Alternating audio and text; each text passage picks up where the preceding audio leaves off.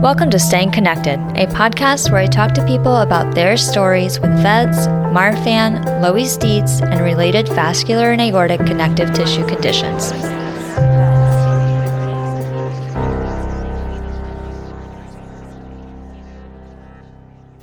This is your host, Katie, and before we get into the show, I want to remind you that the views, information, and opinions in this podcast are those of the individuals involved, and the information presented does not constitute medical or other professional advice or services.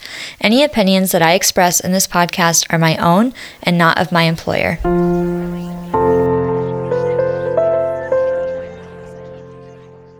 Hi, everyone, and welcome back to Staying Connected. I have VEDS, or vascular Ehlers Danlos syndrome, and on this show, I talk to other people about their stories with VEDS and similar conditions like Marfan syndrome and Loeys Dietz. Today, we're going to talk to Jacqui Fish, whose son George was diagnosed with VEDS as a child and is now 24 years old. Jacqui is going to share some of what he's been through and what it's like as a parent navigating his diagnosis and medical events. Before we go over to the interview with Jacqui, I have a couple announcements. First, I'm currently planning for the fall season of the show, and I'm planning to record interviews in September. If you or a family member has VEDS, Marfan, Loeys Dietz, or a similar vascular or aortic connective tissue disorder, and you want to share your story on the podcast, please let me know. I have included a link in the episode show notes for you to fill out and get on the pre interview schedule. Second, since the last episode with Ben Weissman on August 12th, the show has spread to an additional 16 countries, which means staying connected is now reaching 100 countries around the world.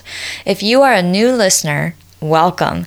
I hope this show is helpful to you, and I'm so floored to see it continue to spread around the world. It is really just so exciting. If you want to support Staying Connected and help it continue to reach people who need to hear it, join my Patreon. For 5 or $10 a month, you can support the production of this show and content about VEDS, Marfan, and Loeys Dietz.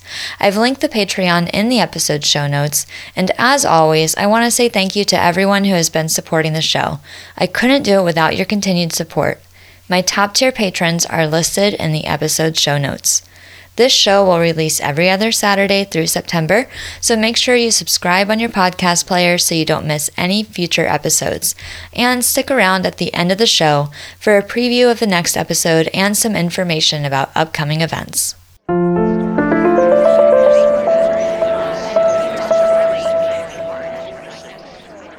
Hey, Jacqui, thank you so much for joining me on the podcast to share your experience as a parent and your son George's experience as a person with VEDS. Do you want to introduce yourself to everybody? Yeah, hi. Thank you for uh, inviting me to join you. I'm Jacqui Fish, and my son George has VEDS, uh, diagnosed when he was seven, and he's now 24. So we've been on quite the journey. Yeah, and I think um, so. Usually, you know, the parents I've talked to are parents of younger children, and so I want to talk about his diagnosis. But I also, you know, after we talk about that, I do want to talk about your experience as a parent. So, how, mm-hmm. you know, we have a lot of stuff to cover in this interview. Mm-hmm. How, like, what brought up his diagnosis? The normal thing way I think. He as for children he was five weeks premature. He was very small. He was failure to thrive and he was covered in bruises. He had reflux when he was eating. He didn't want to eat. He was taken into hospital when he was six months old because he wasn't putting on weight. He was covered in bruises. Social services came to talk to me. I showed them how just putting like a band aid on his arm caused the bruise. So then they started investigating. They looked at von Willebrand's. They couldn't find any clotting disorders and they sent us home. When he was about sort of 18 months to two years old and the bruising was much worse and he was moving around and he was cutting his head open. And I went back to them and I said, something's not right. I knew as a mother, my instinct, it wasn't right. And that was when they started investigating. They sent us to a rheumatology appointment at Great Ormond Street. And we were very lucky. Professor Rodney Grahame was there. He, he was an expert on EDS. And he looked, took one look at George and said he has EDS. So that was great. We went away. He thought the hypermobility type. And we lived with that for a few years. And then the internet started to sort of take off. And so this was the early 2000s. And I started looking at literature and I'd got involved with the EDS Support UK in this country, doing some fundraising for them and stuff. And I realized he was probably vascular. He's got very typical facial features, very thin skin with his veins throwing, going through, very hypermobile hands and feet, very typical. So I went back to the pediatrician and we talked to a geneticist and she sent some photos to Professor Mike Pope, who was pretty much the only person who knew anything about vascular EDS in the UK in those days. And he took one look at George and said, yeah, it's no doubt in my mind. But we had to wait quite a long time for genetic testing. The blood test didn't exist in 2005. But eventually we got him tested and yes, he was positive with a splicing error, I think, because obviously there are different types of gene problem. Yeah. yeah. mutations. Thank you. and uh, my husband and I were tested. We don't have it. Our other son hasn't been tested, but has no symptoms. So I think we, we he, George is assumed to be a de novo mutation. Yeah. And then really there was no information in those days. There was nothing. We were told to go away, have a normal childhood as much as you can. Nothing will happen or very unlikely to happen before puberty don't let him do contact sports, but other than that, so we went on holidays, we went on safari in Africa, we he played football and cricket and you know tennis and kind of got on with life. And how did that how did that feel as a parent because you got very little information? It was difficult. It was really difficult. And I can remember going to, I got involved with EDS UK and they had a, a conference and I went along and they had an afternoon session on rare types of EDS. And all these people with vascular EDS descended on this conference. and I met people with vascular EDS, including, um, I think Annabelle had just been diagnosed at that point, and everybody was there, this community. And honestly, it was life changing. Suddenly, I met all these people with this condition who understood what I was talking about. Just incredible. And then Facebook took off and we got on all the groups and Annabelle's challenge took off and suddenly there was support and that was life changing for me. George doesn't want to know. I think that's quite typical in young people. He just wants to get on with his life and not have to do with it uh, not think about it other than when he has to go to hospital. Yeah. But for me, it was life changing. Yeah. And so I know he's been through a lot since his diagnosis. Do you want to tell us a little mm. bit about that? So eh, we were fine up until he was 16, and then he's had a pneumothorax, which necessitated surgery and was quite a while. But then after that, he got better, although he lost the use of his trapezius muscle. That's uh, something to do with a nerve, something to do with the pneumothorax. Nobody mm-hmm. quite knows. So one of those weird VEDS things. But after that, he was okay. He finished school. He went to university. And then when in August 2020, he had a had an operation on his foot. One of his toe joints disintegrated. He had to have some surgery on it. And whilst he was recovering from that, he suffered bilateral vertebral artery dissections. Very, very frightening. Very, very painful. Um, and that was it. That was the beginning of suddenly yeah. everything just falling apart. Did that happen in the hospital? No, no, this happened at home. Um, we had no idea. It presented as a stiff neck and headache. I didn't even know vertebral artery dissection was. A, I didn't even know about vertebral arteries, you know. And I, I, and you know, you know, you've got VEDS. You know, you're meant to worry about every pain and everything else. But, you know, I was on the phone to the doctors every day. We were in lockdown, but I was on phone to the doctors every day. And they were like, well, you know, it's a stiff neck. Try codeine, try diazepam, try, you know. uh, I had a physio come and have a look at it, and then he kind of went, "Oh, it's a bit inflamed. I think just some, you know, ibuprofen or something." Uh, it was just nobody really thought arteries arteries. No. So, uh, and eventually we did go to hospital and they scanned him and they were like, yeah, he's got two dissected arteries. You're not going anywhere. But they healed. And he went back to university, did a master's, had a lot of migraines, but on that, a lot of anxiety, but on that, he was fine. Uh, and then in January last year, he had a carotid artery dissection. So we were hoping it was going to be a one off. We were hoping we weren't going to kind of, but no, it, it just, it's just slowly snowballed. And I think this is the thing that happens. If you have the type of mutation that's going to cause these problems, it seems to just, especially, I see a lot of young people, particularly men in their 20s, are having a lot of serious problems with their VEDS. So, yeah. So he had the carotid dissection in January, but that healed as well. Then he had a lung bleed in June last year, which I think was because he'd had COVID. That was very frightening. Yeah. He was literally woke up coughing up blood. That was really scary. And then um, in November last year, he had a headache, not very bad, for a couple of days. We were just thinking that perhaps we should go to the hospital and get him checked out. And he woke up having what appeared to be a seizure. Really scary. Um, he went to hospital. He was very, very ill. He was put into an induced coma for four days to protect his brain. They thought he'd had a stroke. He had he had a dissected vertebral artery again, they thought it had a stroke, but in fact, now they say it wasn't a stroke. It was something called PRES, which I can't say, but I'll try. Posterior reversible encephalopathy syndrome. Yeah. Yeah, that's the one. Can't say it. And it's a swelling of the brain as a reaction to the dissection. And that's really rare. Very, very rare. Very rare. Uh, the, the neurologist had to Google it. But it, the effects of it were stroke like. He woke up with left sided weakness, but, you know, started to make a good recovery, came home with physio and OT. And then two days later, his bowel perforated.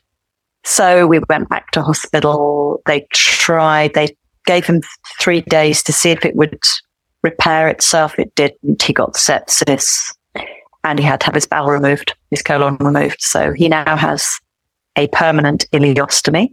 Mm-hmm which is really life changing and care wise for us. You know, he's lost a lot of independence. He's living at home. He's, it's, you know, he's had to learn how to deal with his ostomy, his stoma. I've had to learn how to deal with it. The anxiety is through the roof now, really through the roof. And he's 24 now. He's 24 he's working. Luckily, he has a job he can work from home. So he is back working. Uh, we were very cautious about getting him up and about after the surgery because he had a full open surgery. They wouldn't go in laparoscopically because they felt that the, well, the surgeon said to me, I'm not using metal instruments on his bowel. I want to use my hands. Mm. You know, it's, he's too delicate. So we were a bit care- careful about getting him up and about. And unfortunately, the knock on of that, whilst it meant that he didn't tear any stitches or anything, was that he got a pleural effusion. So he was in hospital for three weeks again after that. And they drained three litres of fluid out of his pleural space. So that was horrible. Yeah. There's like, so there's a lot there that he's been through, especially in the last, what, year and a half or so? Yes. Yes. And I, it's interesting. And I was talking, you know, we've talked about this. Uh, there is this knock on sort of domino effect that seems to happen when you have one thing and it leads to the next and the next. And it's something I've talked to specialists about and they, uh, they agree with me. It's a, it's a problem. And so I'm, I've sort of, I'm interested in finding out information about how we can prepare hospitals and medics to care for patients who are in a hospital so that they don't have this sort of escalation and domino effect. I think that that's a really good thing. You know, it's a nice it's a nice part right now to like kind of pause mm-hmm. if you're a medical professional mm-hmm. listening to this. Like I know that this is definitely a good thing to explore and Sherene Shalhoub has done talks I believe, where she where she discusses different things and that they do in the hospital, like loading with vitamin C or like not overloading the vascular system with fluids, bowel regimens, you know, when you're in the hospital to make sure that you're having bowel movements and not getting constipated. Like there's all sorts of things that probably need further exploration. But I don't think that this is a really unfortunately, I don't think it's a super abnormal experience to go into the hospital with that no. one thing and then everything else just starts to build up. Mm-hmm. Um, so, I mean, that bowel perforation that he had was two days after he came home. Yeah. Yeah. Yeah. Yeah. Really frightening. Yeah. You mentioned the anxiety that mm-hmm. has come from all of this. I imagine that's both for George and for you as a parent. Do you want to talk a little bit more about that? Yeah, it's it's it's really difficult. Um, everything that's happened to George has happened at night or on waking. So he really struggles to go to sleep and he struggles. He, he, at the moment, he doesn't want to be left in the house alone when he's asleep. So, you know, we, that's fine, but it means somebody has to be here. But he's 24 years old. He's, he's not a child. So, you know, I, am I'm, I'm sort of walking the balance between caring for him and managing the anxiety and not, but not treating him as a child. Um, right. He's an adult and, and, and, you know, also uh, for, for us, it's very hard to, to leave him. It's hard, hard for us to go out. It's hard for us. I mean, we're only six months away from this terrible experience. So, you know, he's, it's, it's early days, but, you know, we can't never go away overnight again. And at the moment, you know, I'd really struggled to trust anybody else to be here. Nobody else has the knowledge I have. Nobody else knows how to manage everything. And my emergency care pack and the way I behave in the emergency room I've developed over the last five years and it works. I've done a lot of work with Annabelle's Challenge on the emergency care project and I've put a lot of what I, my knowledge into helping put their pack together because, um, so yeah, there's a lot of anxiety and how, how do you manage it? It's, um, it's really hard. You know, traditionally you'd have cognitive behavioral therapy, but that teaches you not to catastrophize but how do you not catastrophize events? That's the thing we're all scared of, isn't it? The catastrophe, the thing that happens. You go from happily walking down the street, watching television, whatever it is, to, you know, an arterial dissection. I mean, George literally got out of bed one morning and went, ow, and his bowel perforated. He wasn't doing anything. Yeah. He wasn't sitting on the toilet. He, you know, nothing. He was just literally stood up so how do we deal with that? How do we manage that anxiety? How do we live with this condition? Um, it's really difficult. It's yeah. really difficult. And everybody in the VEDS community knows that. It was difficult before things happened, but once you've had a cat, you know, really catastrophic event, it's through the roof. Yeah. Um, I, I, I don't have an answer. I, I have some strategies that we use, but I don't have an answer to that question. Yeah. And I, I want to talk about those strategies you use, and then I want to hear about some of the things that, you know, we've, let's talk about those first because I can just okay. go off on a tangent. Okay. Like yeah, what strategies? yeah. What strategies well, do you use? Um, acceptance and commitment therapy, I think, is really powerful. It's something I looked at a lot when I was working with EDS running a sport group for people with hypermobile EDS and a lot of pain. And I think that's really helpful to not get involved in your in your in your anxiety to to notice it but not to get t- caught up in it to sort of separate yourself from it to accept what where you are and what you're in and it is about living in the moment you know I, at this moment in time i'm well so I'm just going to have to enjoy that whilst I can. I've kind of explored this with my therapist. Obviously, I have a therapist. I, I wouldn't be here today if I did. And, and we've come to this sort of conclusion that you almost have to live parallel lives. So, uh, you know, this is our life. And every so often I have to sort of cross over into this life. And then when we, as and when we can, I kind of get back into this life, but it, it, it's becoming more difficult. Yeah. I mean, so that one life is, you know, things are going okay. Mm. Things are, you know, very Yeah. normalized. You're hanging Yeah. out with people, maybe you're going out, you know, just Yeah. living your normal life. And then the other, the other parallel there is there's been a medical event. We're going to deal Yeah. with that and And whatever. we put everything else on hold. Yeah. Yeah. Yeah. Um, and one of the problems is that when we're on this this path, the happy path, Mhm. we don't really want to get off it. Oh, so yeah, we sure. sit we sit we sit on those symptoms and we say um, I'll give you an example. Um, two days ago, George has a patch of skin on his back, which is some scarring, and it's very thin and it's very vulnerable. It has a few around his body. Uh, he caught it on the back of his chair. So it's on the base of his spine. He caught it on the back of his chair and he tore it. So, you know, should heal okay. I put a dressing on it. I looked at it yesterday and I said, doesn't look, it, it's clean, it's healing, but I think it should be looked at by a doctor or a nurse, get it dressed properly. I'm not going there. I'm not going to hospital. If it's, if it's not, you know, I'm not doing it. um, and you know, I don't want to go to, I don't want to go to the doctor. I don't want to, it, it, it'll be okay. I shouldn't have shown it to you. Yeah, she said, I shouldn't have shown it to you. Mm. You're, you're panicking.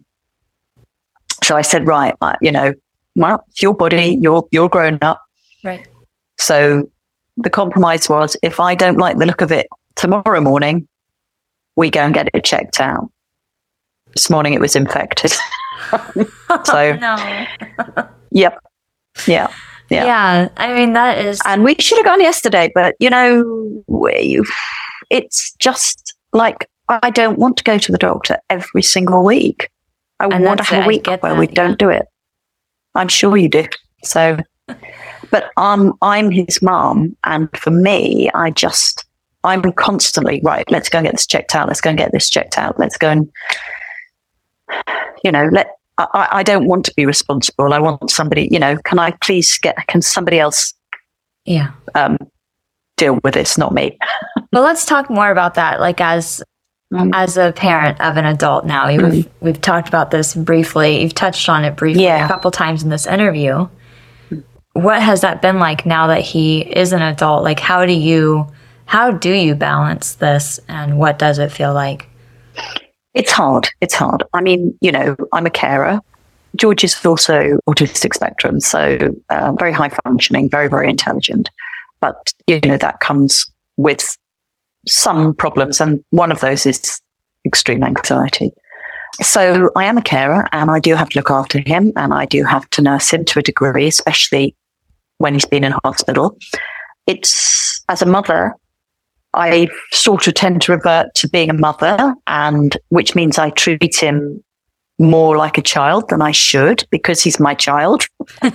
and, you know, it's quite difficult to draw those boundaries and actually know, you know, uh, you're, you're not a child and, you know, you, you have autonomy and it's up to you. This is up to you. That's up to you. And also I'm, I'm, I'm on such a mission to try and, you know, get, raise awareness, talk to hospitals, you know, talk to you, do all these things.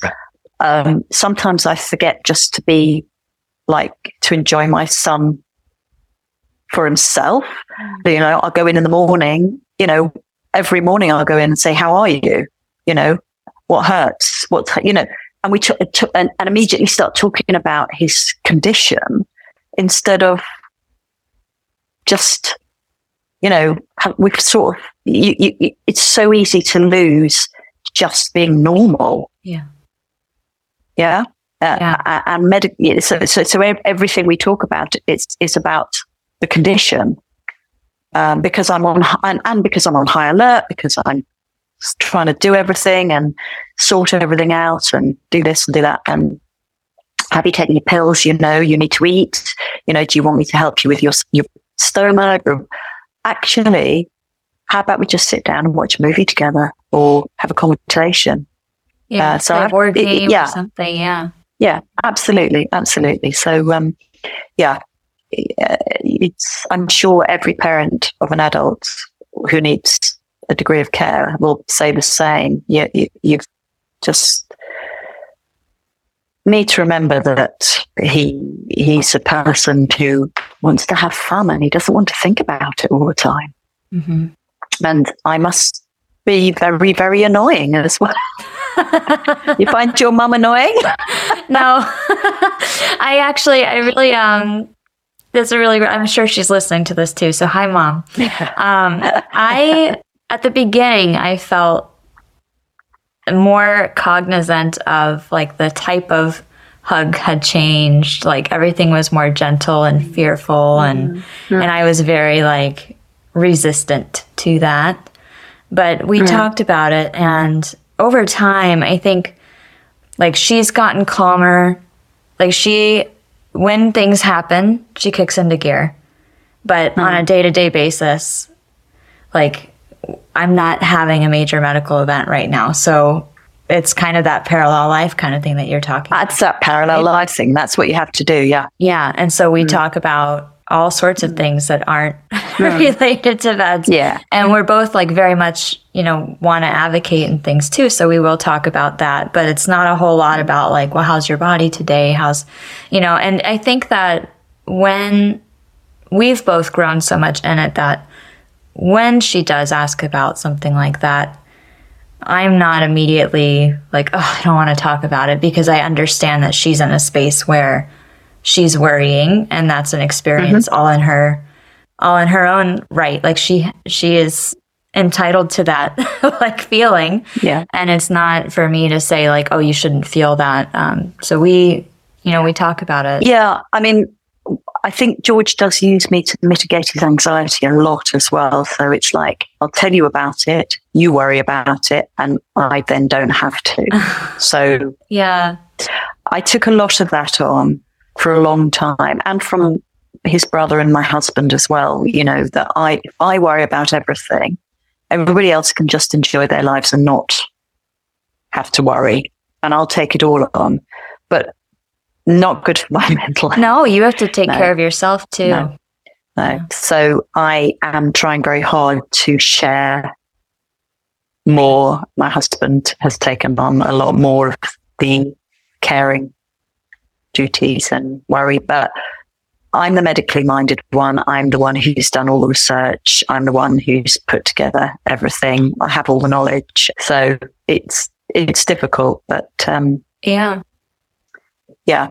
I think that it's good that your husband is also getting like more taking on some of that because I think there's so much as a as somebody a carer like that you have to be able to take care of yourself too or else you'll burn out or lose your patience or yeah. you know there's so many yeah you need to have your own life too. I want to talk about, you know, the you mentioned earlier in the episode the kind of growth of support and resources that has come about. And we've talked about this before. There's been a huge kind of blossoming in the support area, but that doesn't mean that we're done, right? So what what kind of resources after you've been through all of this? Like what resources have been the most helpful and what do you wish for like as we continue to grow? So I think the Facebook groups have been incredible for making connections around the world. And, you know, how did I find you? Through Facebook. the group, the Facebook groups and everything, people posting on that. And the support and advice I've had, particularly when George has been in hospital, have been incredible. And I've connected with a lot of people in the US who helped me when he was in hospital with, particularly when he had the bowel rupture. So that's been really helpful. And the emergency care package that we put together for Annabelle's challenge when we were doing that project, you know, I put a lot into that, but I also have got a lot out of it. And, and we've got this, you know, I didn't know about the med, the, the ambulance marker that you can have. And I don't know if you have those, but you, you know, a lot of information and the internet is I know it's a dangerous place, but it's also very useful. Yeah. but I think more than anything, the ability, making connections and meeting people and talking to people with similar experiences and then having the resources to take to the medics because they don't have the knowledge. So as I said earlier, we've we've you know we've got this incredible emergency pack.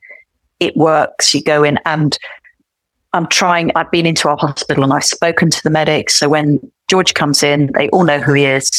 They're on him straight away. And you know that's something I'd like to take around every hospital in the country if I could, because it works. But what I did find was once we were in hospital, there was a real problem with post operative care and being sent home too soon and not really understanding the dangers of becoming constipated and that sort of thing. So there's loads of work still to be done, but I think we've got communities that can do that now. And that's what's brilliant. Yeah, I think it's kind of magical. Yeah. So when you think mm. about, let's dive into that a little bit, like the post operative care and mm. Like avoiding constipation. Like, I know that these directly relate to what you've experienced with George mm-hmm. in the hospital. Do you want to expand on that a little? It was just, uh, it felt very chaotic. Now, the National Health Service in this country is amazing and all our care is free, but it is very, very stretched at the moment. And we didn't find it was you know you could you could give all the information to one person. So his surgical team were amazing. They liaised with his specialists. Everything they did everything exactly as they should. They they were amazing. But when he went back with to respiratory care they they didn't know anything.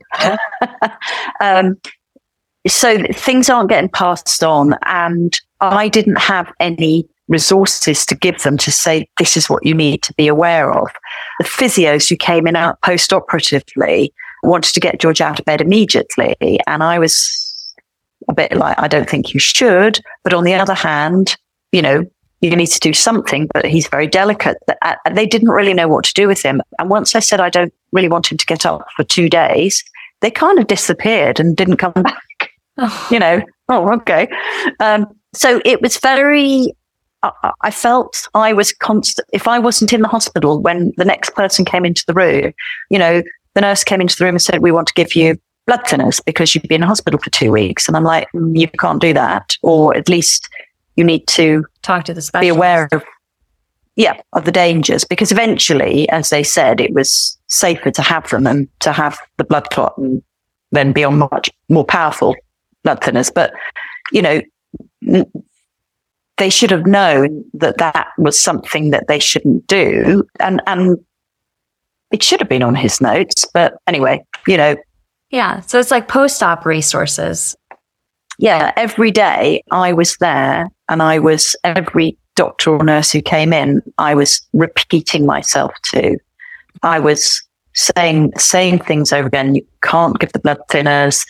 Please use the spray to take the dressings off, or otherwise you're going to rip his skin, just all sorts of little things. And I did feel like in the emergency room, I have a sheet of paper that I just give to them that, that says, this is what you can do, this is what you can't do. Um, I'd really like something like that. Uh, very definitive that can go on its notes and and then, and, that, and I can have low, you know I have a stack of them so that every person who comes in I can hand one to. So, yeah. Um, I think that would be a great resource. I know we, I mean, I've got the, the VASCERN documents, which give very good information, but even that is more about what you can and can't do in surgery, what you can and can't do in emergencies. But what about just somebody lying in bed? Right. It's just that regular hospital care yeah, yeah. And I know that, that yes, you've mentioned a few bits and bobs, and I spent my life saying, can I give him vitamin C? Nobody was thinking, you know, surely I should be giving him vitamin C whilst he's in the hospital healing. But if, if it had been written down on a piece of paper from his specialist, maybe. I think, I don't know whether it was the care he had that caused this domino effect or whether it is just something that happens Mm-hmm. I've asked his specialists and they've said, we don't know either. Right. But better care. I just think you can say to your blue in the face to people, he has delicate tissues, you have to be careful. But I don't think they really understand what that means. What, what, you know, it's like it doesn't translate. No, if you give too much fluid, you could, you know, or if you, if you're giving antibiotics using a pump, we've had it where they put it on too fast and they've blown the vein. Little simple things like that. How do you, they just, they don't really, and you'll say it to them and they go, yeah, yeah, yeah. And then they do it anyway. So, yeah, I've seen EDS. So, yeah, you know, I'm sure there's so many anecdotal stories people have of, of things like that happening. Um, let's put them all down together and see if we can come up with a, a little document. I mean, that's a great opportunity for further research, too. Yeah, I think so. I do think so. Yeah. And so, as far as the research area, I want to ask you where are the most important things for you in research? I think the study that didn't happen of the new drug, that was devastating when that got pulled. I think, you know, we have to get some better. I mean, there's lots of studies and all of the care, you know, studies around what care works and doing all of that's all great, but actually some actual drug interventions that actually reduce. You know, we could live with this condition if he wasn't having dissected arteries and ruptures. We could live with the bruising. We could live with the lifestyle changes. So research to find a drug that actually stops that happening or reduces it enormously. That, to my mind, is the gold standard. That's the thing we need. Yeah. More than anything. And all of the support and everything else is amazing, but actually we need we need some medicine that works. Yeah. And uh, before I let you go today, if somebody was listening to this who has an adult child with VEDS or has just had a child diagnosed with VEDS, what kind of advice would you give them based on your experience? Well, number one, let yourself grieve. You know, it's tough and you can't have a stick up a lip all the time. There are days when it's just bleak and awful. But then there's, but on the other side of that, actually, there's some amazing, you know, live your lives. And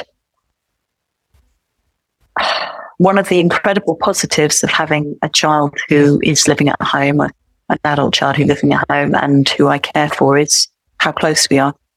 I don't know many of my friends who are as close to their 24 year old sons as I am. And we've had some extraordinary conversations at three o'clock in the morning, lying on a hospital bed together. Um, that's a very, very precious thing that most people's kids have left home by this age. So I'm very, very lucky in that respect. And so, as with everything, there are some amazing silver linings, and you just have to find them and enjoy them. It is tough. Of course, it's tough. It's a very tough diagnosis to live with, and it comes with some horrible, horrible consequences. But, uh, but you know what? In the moment, right now, things are good. We're happy. We're going to get a pizza and watch a movie together tonight, and I'm really looking forward to that. So, he's my best friend. yeah. Well, thank you so much for for coming on. You're welcome. I really enjoyed it. Like really nice to get to know you better.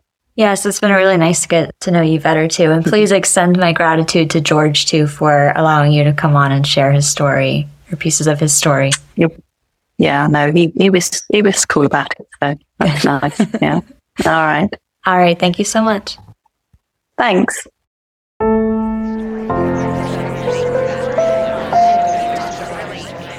Thank you for listening to this episode of Staying Connected, featuring Jacqui Fish sharing her experience and her son George's experience with VEDS.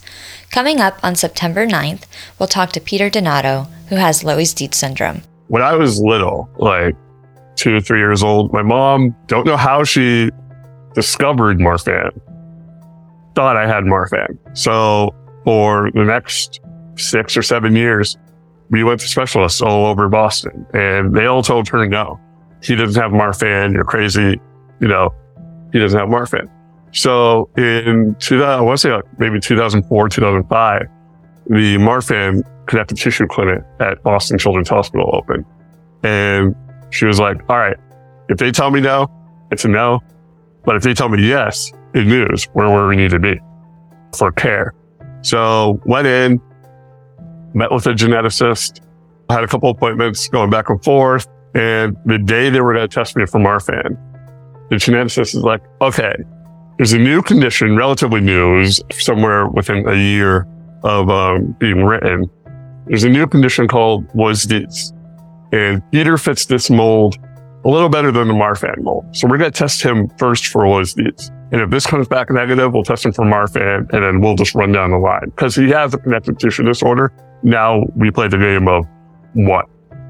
So got tested for uh, Loeys Dietz that day. And because it was so new, my results also got sent to Johns Hopkins, where Dr. Hal Dietz also took a look at them and he gave the uh, signature of, yep, he's got Loeys Dietz. Don't forget to subscribe to Staying Connected on your podcast player so you don't miss this or any other future episodes. And if you want to share your story on the show, I've included a link to that in the episode show notes. There are a number of upcoming events you can also participate in. On September 2nd, and generally on the first Saturday of every month, you can join me and Bella Marin, also known as the Investigator, on YouTube for a live stream called Real Talk VEDS. We'd love for you to join us. We'll be focusing on emergency experiences with VEDS in our next live stream. On August 31st, you can join the Ehlers-Danlos Society for its event on genetically defined EDS in Ghent. And on September 19th, Oregon Health and Science University's Northwest Aortopathy and Arteriopathy Program, or GAAP, is hosting an educational program for patients and family members living with or at risk of aortic dissection. This is an in person meeting for people in Oregon and Southern Washington, and it's free. Registration is open until September 1st. The Marfan Foundation and its divisions, the VEDS Movement and the Loeys Dietz Syndrome Foundation, recently announced its programming for 2023 to 2024, which includes a number of walks that are starting in the fall. Walks that have been announced are St. Louis on October 1st, Cleveland, Ohio on October 21st, Indianapolis on October 22nd, and Nashville, Tennessee on November 4th. That's it for today. If you like this show, I hope you will consider sharing it with your friends on social media to raise awareness of these conditions. You can also support the production of this podcast by joining my Patreon. Thank you so much, and I will see you soon.